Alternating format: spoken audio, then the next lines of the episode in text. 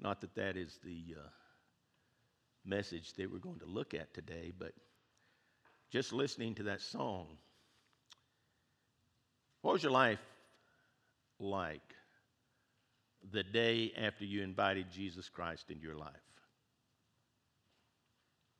Well, for one thing, I began to speak the name of Jesus. And it was a name that tore down every stronghold and that brought healing and abundant life into a man who truly never deserved it. It was just a gift. That's all it was. It was just a gift. So for 42 years, I've been speaking the name of Jesus. And you know, that's one of the things God asks all of us to do, not to be ashamed of the gospel, as Paul wrote there in the first chapter of the book of Romans, but to simply be willing, when given that opportunity, to just speak the name of Jesus. It's who I am, it's who we are. I'm a man of the book, I live by the Bible. I mean, it's nothing to be ashamed of. Because you see, only then does Jesus and the Holy Spirit become the, becomes the power that works in us. I'm afraid there are too many people in the church today that simply do not believe that. That do not believe that the power of God through His Holy Spirit works beyond anything that we can begin to imagine.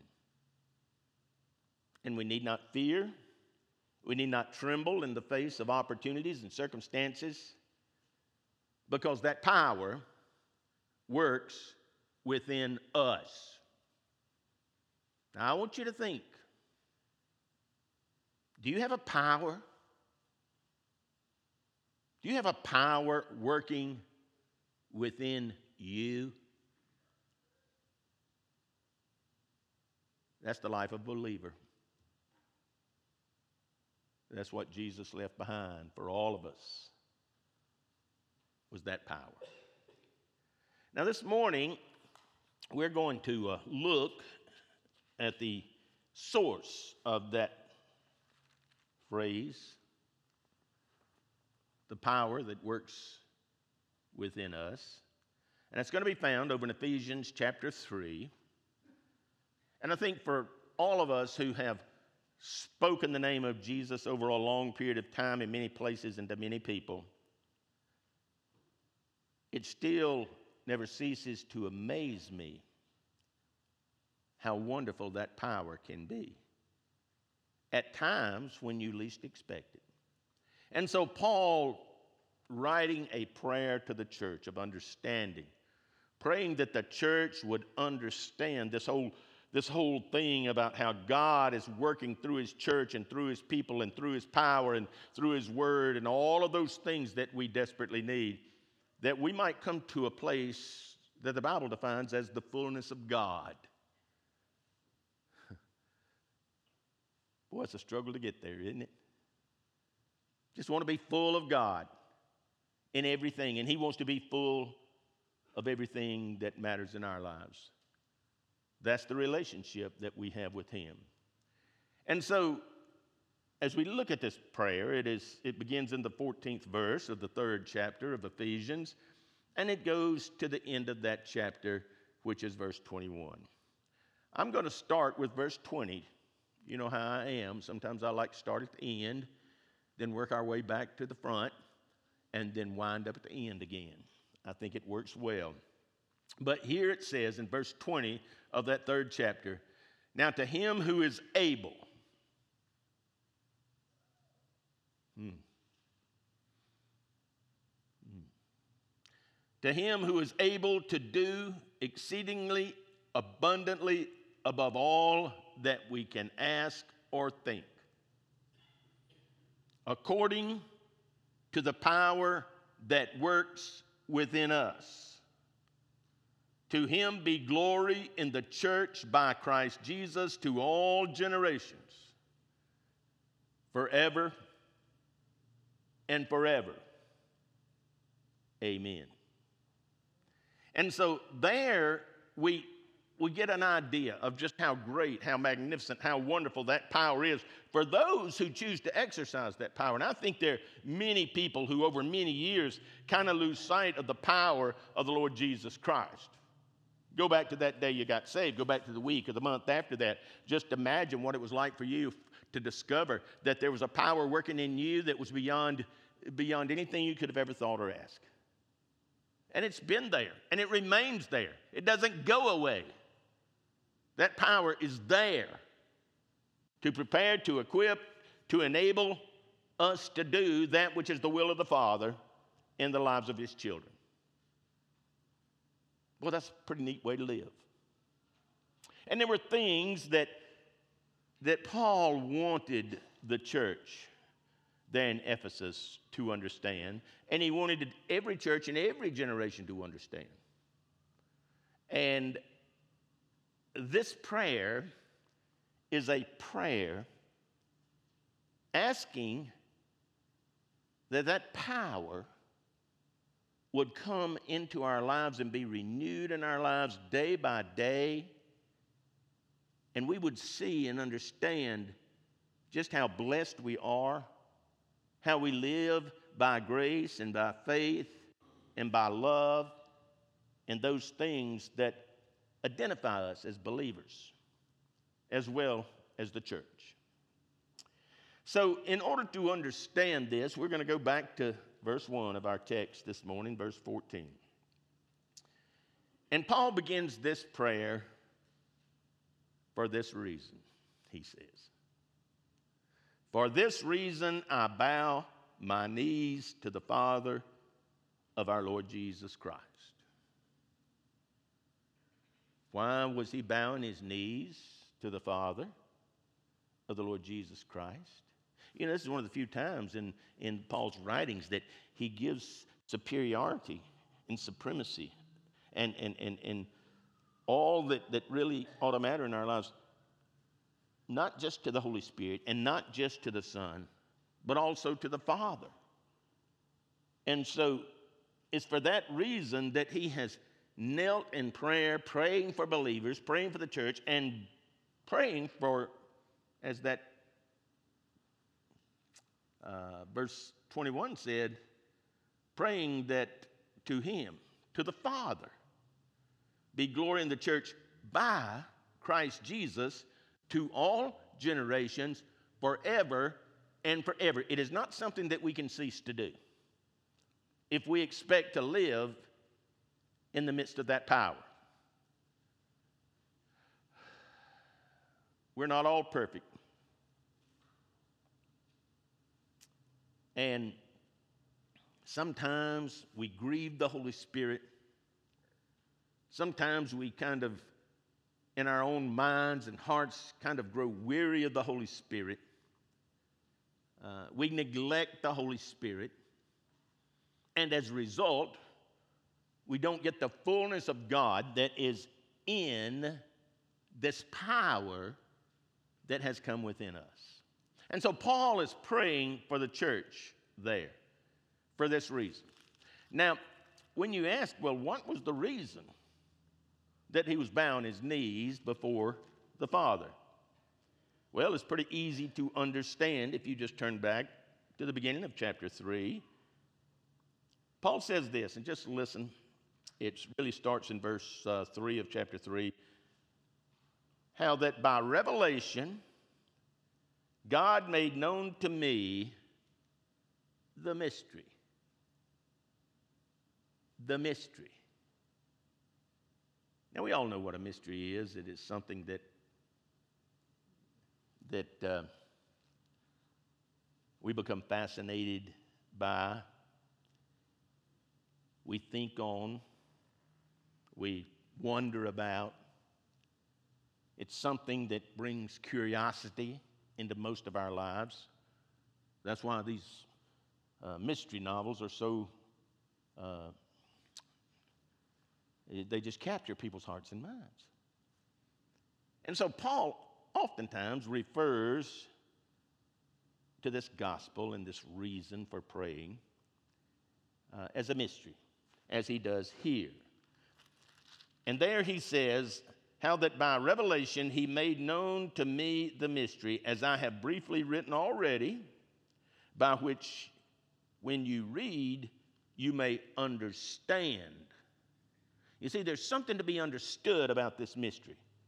If we couldn't begin to get a little clue along the way, you know, as we're reading a mystery novel, we'd throw the thing in the trash. Somehow we've got to believe that that book is working us through this incredible mystery that we're going to determine on the last chapter or maybe the last page. It's true in some movies, but it's also true in your life. You see, there's a mystery out there that's not going to be fully determined until the last page of the last chapter, to the last sentence. That God speaks to us as His children. And we begin to reflect back that this power works within us and has always been available to us. And how often we just kind of failed to understand it. You know, Paul was big on understanding, and, and, and so there are many things we have to understand. So he says, when you read, you may understand my knowledge in the mystery of Christ. Again, he quotes it again, which in, in other ages was not made known to the sons of men. hey, listen, until Jesus Christ came into this world, this mystery was not known. It was not known by the prophets throughout the Old Testament. It was not known by those who were inspired to read or to write these words of the Old Testament. Oh, it was needful, but it never solved the true purpose for which God was working. And that purpose had to be fulfilled before that power could work within us. And so, how has it come that, that we have this power working within us? Paul says, It was not made known to the sons of men, as it has now been revealed by the Spirit to his holy apostles and prophets. For what reason? For what reason has that spirit been revealed to us? That the Gentiles, any Gentiles in here, by the way? We're all Gentiles. That the Gentiles might be fellow heirs of the same body and partakers of his promise in Christ Jesus through the gospel. It's when people respond to the reality of the life, the death, the burial, the resurrection, the ascension of the Lord Jesus Christ, that the Holy Spirit just moves in from that moment on. And he says, Listen, this power that I am extending to you will be able to work exceedingly abundantly more than you could ever think or that you could ever ask. I like that power, don't you? Aren't you glad it's available to you? Aren't you glad it's not still a mystery? Aren't you glad that we understand the, the purpose of it and how we receive that Holy Spirit? We receive it by being believers in the gospel. And that becomes the most important thing in our lives because it's only then that we begin to understand the fullness of God and how full our lives are of God, no matter how often we grow neglectful and how often we find ourselves disappointing to God. Listen, that power just continues to work. It just continues to rise up inside of us in those moments when we recognize what it's all about. As Paul would say, it's about Jesus. It's about believing that Jesus died for you. It's about believing that he forgave your sins. It's about believing that he was raised from the dead. It's about believing that he can give you eternal life. It's about all of those things. And not only eternal life, but an abundant life. You can live abundantly in this world, as awful as it is. It was awful in Paul's day. And so, we see that this is the reason. And back to verse 14 For this reason I bow my knees to the Father of our Lord Jesus Christ. Now listen to this. From whom the whole family in heaven and earth is named. What does the Father call us? Children. That's exactly right. Children. You know, Paul uh, did a little explanation of that back over in Romans chapter 8 when he said this. Just, just listen for a second. For as many as are led by the Spirit of God, these are the children of God. No spirit, no family. You're not a child, not a child of the Father. For as many as are led by the Spirit of God, these are the children of God. For you did not receive a spirit of bondage again to fear, but received the spirit of adoption by whom we as believers cry out, Abba, Father, Daddy, I love you. I thank you. I praise you. I glorify you because what you have done in my life through your Son, Jesus Christ, and the power of the Holy Spirit. I just tacked that on at the end. For you did not receive a spirit of bondage, of fear, but you received the spirit of adoption by whom we cry out, Abba, Father. And the Spirit Himself, now listen, you wonder where this power is coming from? The Spirit Himself bears witness with our spirit that we are indeed the children of God.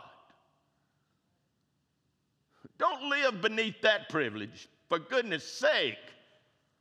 It was a privilege that was bought with an awful price.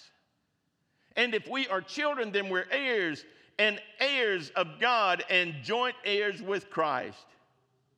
If indeed we suffer with him, and we shall, that we may be glorified together.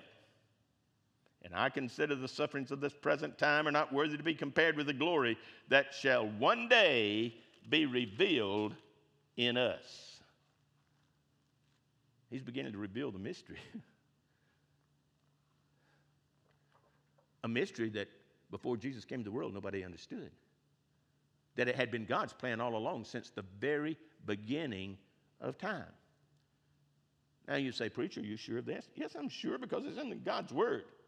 From whom the whole family in heaven and earth, verse 15 there, heaven and earth is named, that he would grant you according to the riches of his glory and be strengthened with might through his spirit and inner man, that Christ may dwell in your hearts. You know, that was God's desire. But it took him a long time. It took him a long time for this revelation, all the way back to Adam and Eve and then to, to uh, uh, Abraham and Isaac and Jacob, and, and then on to the prophets and to J- David and, and all of the promises and, and everything we know from the pages of the Old, Old Testament and, and how God responded to his people and what the result was when the people of God rejected that blessing that he had given to them as his chosen people and want any more part of that. They did it over and over again. Hey, listen, had they had what we have, it'd have been awfully more difficult for them to have rejected what the promises of God truly are. They received the promises of God through the prophets. We receive the promises of God through the Holy Spirit. And there is a difference between those two things. He says here, and just listen to what he says the whole family of heaven and earth is named, that heaven and earth is named. Literally from the very beginning. That was God's plan when he created the heavens and the earth. And he says here, he says here that he would grant you according to the riches of his glory. You know, Paul would write there in the book of Philippians, you know, I will meet all of your needs. All of your needs.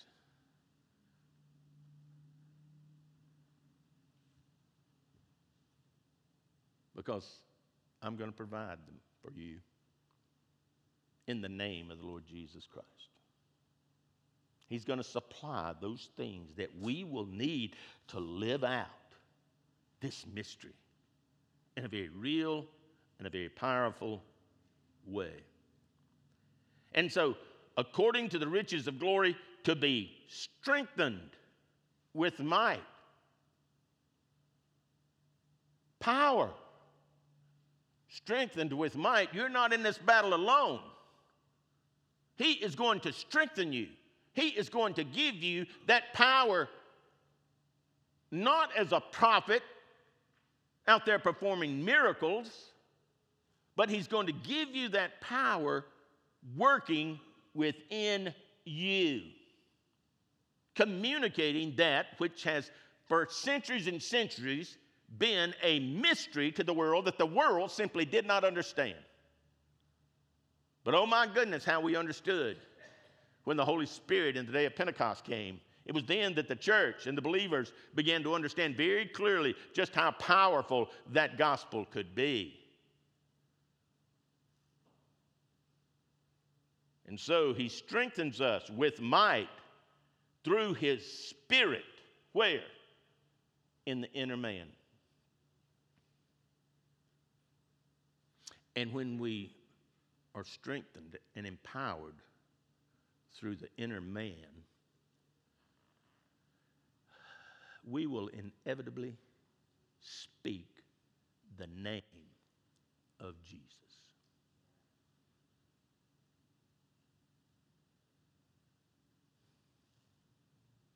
Golly, I just think about looking back across my life, my goodness, where have I spoken the name of Jesus?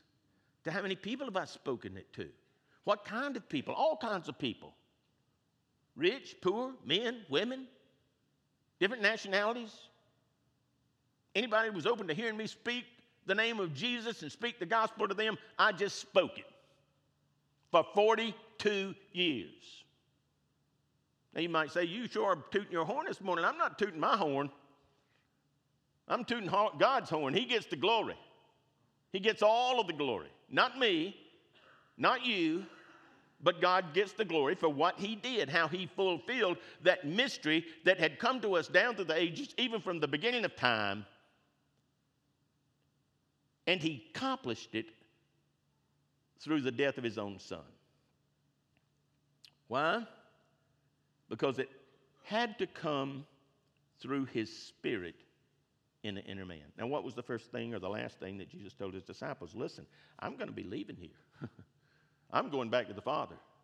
But I'm going to send you something that is far more effective for you than me. And what was that? There it is.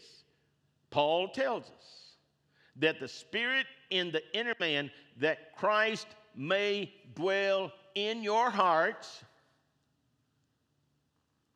through faith. I can't look into my heart. I cannot know my heart. What was it Jeremiah said? Uh, the, the, the, the heart is a wicked thing. Who can know it? Who can know even their own heart? Christ can know it. And He gives us strength and He has come in the power of the Spirit in the inner man into our hearts. And it comes only by faith. You can't explain that mystery to anybody else. You really can't fully explain what happened to you on the day of your salvation to somebody who has no idea, hardly, what the Word of God says. It doesn't come through us. Faith comes by hearing, hearing by the Word of God. Listen, you got to get in the book and you got to understand it got to let people like Paul explain it. And then all of a sudden you realize it's been around 42 years. Praise God for it. And every time it works.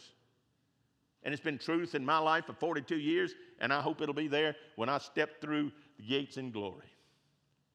And that's what Paul's saying. I, I want you to understand this that Christ may dwell in your hearts through faith. And that you then, this is where it gets real that you, being rooted and grounded in love. If you don't love God with all of your heart, soul, mind, and strength, if you don't love your neighbor as much as you love yourself, then the chances are you're not going to understand the mystery that Paul is talking about here. And why do I say that? He says that you being rooted and grounded in love may, may, may be able to comprehend with all of the saints what is the width, the length, and the depth, and the height. Now, he just assumes we know how to make that application. And that is an application that is made to love. He says this that, that, that you will have the love which is possessed by all of the saints. All of the saints who have come to an understanding of the reality of the gospel. And it is wide because it encompasses so many people. It is long because it results in celebrating and glorifying God in eternity. It is depth, it is deep. Sometimes people say, oh, that's a little too deep for me. I don't think I'd be interested in that. you better get interested in that. You better try to understand the mystery of the gospel. You better understand what that power is working within you that you might be able to accomplish all the things that God desires for you. And the height. you know where it's going to end? Right up there. I don't know how far it is to heaven. It doesn't really bother about me how far. It may not be any further than the top of the, top of the steeple. I don't know. I just know I'm going to be there one day. And it all began because I love God and I love people. And I, like Paul, have been determined across 42 years to help people understand that, to comprehend that to understand that it's a revelation of God, and that God then takes words that I might speak or words that you might speak, and, and, and he, he, he, he allows that power to work within us. That's how the church grows. That is the very, that is the very catalyst of who the church is. And so he says that and then he says, after he says, you know, uh, all the saints have this, uh, this love, and, and, and what is the width, and what is the length, and what is the depth, and what is the height? To know the love of Christ, to know it. How much did you love Jesus Christ that day you got saved? Whoo, Lordy, Lordy, Lordy. I love Jesus Christ. I've been hearing about Jesus Christ all my life, but I didn't have any real idea who he was, and I didn't love him very much because he got in the way of a lot of things I wanted to do. But I loved him that night, and I've been loving him ever since. It's love. It's loving people with the love by which Christ has loved us. To know the love of Christ which surpasses knowledge. Now, if you could either know Christ or you could be the smartest person in America and get your education somewhere like MIT, where you can't even read those textbooks. You can't even understand it. But they say, oh, we understand that. We understand those textbooks, these mathematicians. Oh, we understand that. Biology or biology. Oh, we understand how people were made. We even understand evolution. Hey, that kind of knowledge does not compare to the knowledge of the love of Christ. And it never will.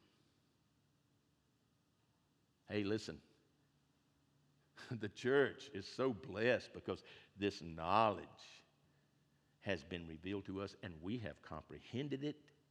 We are have, as it says, we are able to comprehend it and to know the love of Christ which surpasses knowledge, that you may be filled with all the fullness of God.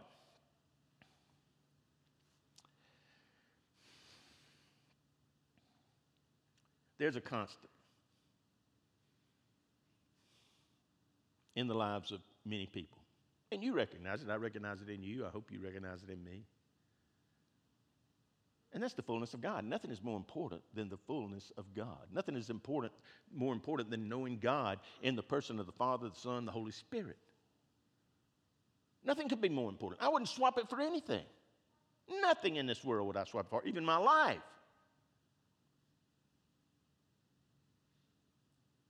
Man, if I had to, if I had to blaspheme the Lord Jesus Christ, hey, listen, that'd be my last act on this earth. Because I wouldn't do it. Because I know the love of Christ, and I know that He loved me. He died for me. And He has blessed my life and has worked His power within me across all of those years. And you see, that's the where you've got to come to. And as believers, that's where he is, that's what he's trying to do to the Ephesians there. You know, he's trying to get them to understand what the fullness of God is all about. So, we're back to where we began. Now, to God, that previous verse ends with the fullness of God, so I assume Him means God, you know. Now, to Him who is able, let me tell you, God is able. God is able to do whatever He wants to do, whenever He wants to do it, however He wants to do it. God is able. If God be for us, who can be against us? Man, I'm glad God's on my side. I wouldn't have it any other way. Now, to him who is able to do, hey, God's going to do some things. You know, this is just not paperwork we're doing here. It's not. God is going to do some things in your life because that's what the mystery of the gospel says. It's going to be the power of God working in you. To him who is able to do exceedingly abundantly above all that we ask or that we think. You want God to do something like that in your life? I mean, really, genuinely. Would you just like the fullness of God? to just invade every part of your heart and your mind and to love unconditionally like Jesus loved and like God loved. Would you like that to happen? God can do it. And it's beyond anything I could ever think or ask. I'll go to my grave believing that. That He has done exceedingly abundantly more in my life than I ever knew how to ask or that I ever dreamed about. This is not a journey toward ambition. This is not a journey toward intellect. It is not a journey toward getting wealthy. It is a journey coming to learn and to know the fullness of God. The Father, the Son, the Holy Spirit. Now, to him who is able to do exceedingly abundantly above all that is we ask or think, according, according to what? Come on, we've been here for a long time this morning. According to the power that works in us. If you don't have the power, God's not going to be able to work in you like He wants to work. Now, I'm not going to say He's not going to save you. I'm just telling you, He's not going to be able to work in you like He wants to work in you. Unless you experience the fullness of God, primarily directed by the power of the Holy Spirit in the Word of Scripture. You'll see that in a second. According to the power that works in us. When I read that this week, and of course, I've, Oh, I love this passage. I love this. I, I preached revival, some of the greatest prayers in Scripture. And you know, this is always going to be one. It's always going to be right at the top of the list.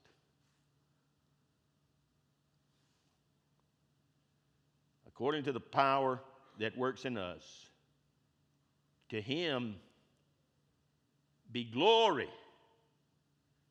Where? In the church. That's where. Boy, if we're not going to give him glory here, we sure are not going to give him glory out there in the streets of this ugly world. I'll promise you that. We got to give him glory here. And as that power works in us, to him, to God be the glory. Somebody ought to write a song about that, Kevin. Think so. To God be the glory for all the things he has what? Done. That's what it said. Oh goodness, the one who is able to do, to him be the glory for all that he has done. And my goodness, we wouldn't be here today if he hadn't done some pretty amazing things in our lives. It would not have happened. So, glory in the church by Christ Jesus to all generations. We may be the last generation, we may not. We don't know. But because we're part of the body of Christ, the church, we should give glory unto him. And it should be passed on from generation to generation. And the truth is, we've not done a very good job as parents or grandparents in terms of passing that on to all of the generations that have followed. But God is still able. And God can do in your heart and life exactly what He wants to do. And then you can begin to walk in the revelation, in the mystery that so many people have no idea about how the story's going to end. But oh my goodness, it ends exceedingly abundantly above all that you can think or ask. Amen. What do we say amen meant? It's complete. It said when there is affirmation of the truth. And what Paul was praying was the truth because of the power that worked in him to do all that God did through his life. What a journey. Let's pray. Lord, we have a need to understand, we have a need to comprehend, we have a need to lay hold of that which is the truth, to affirm that truth in our lives, at least to give it a, a shot, at least to put our faith in Jesus Christ at least to commit our lives publicly to follow Him, and then to watch what He does, not what we do. Somehow, when we got saved, uh, certain things were expected of us, and they weren't expected of us by God. Uh, they were expected of us by others, whether it was parents, whether it was grandparents, whether it was the, the church or whatever. And all of those things are good because it passes on from generation to generation. But the expectation comes from you, Father. It comes from you into the heart and life of, of someone who can't even comprehend the height, the length, the width, the depth of the kind of love that it took to save sinners like us and the thousands and thousands of years and generation after generation to complete this mystery. And it is complete now.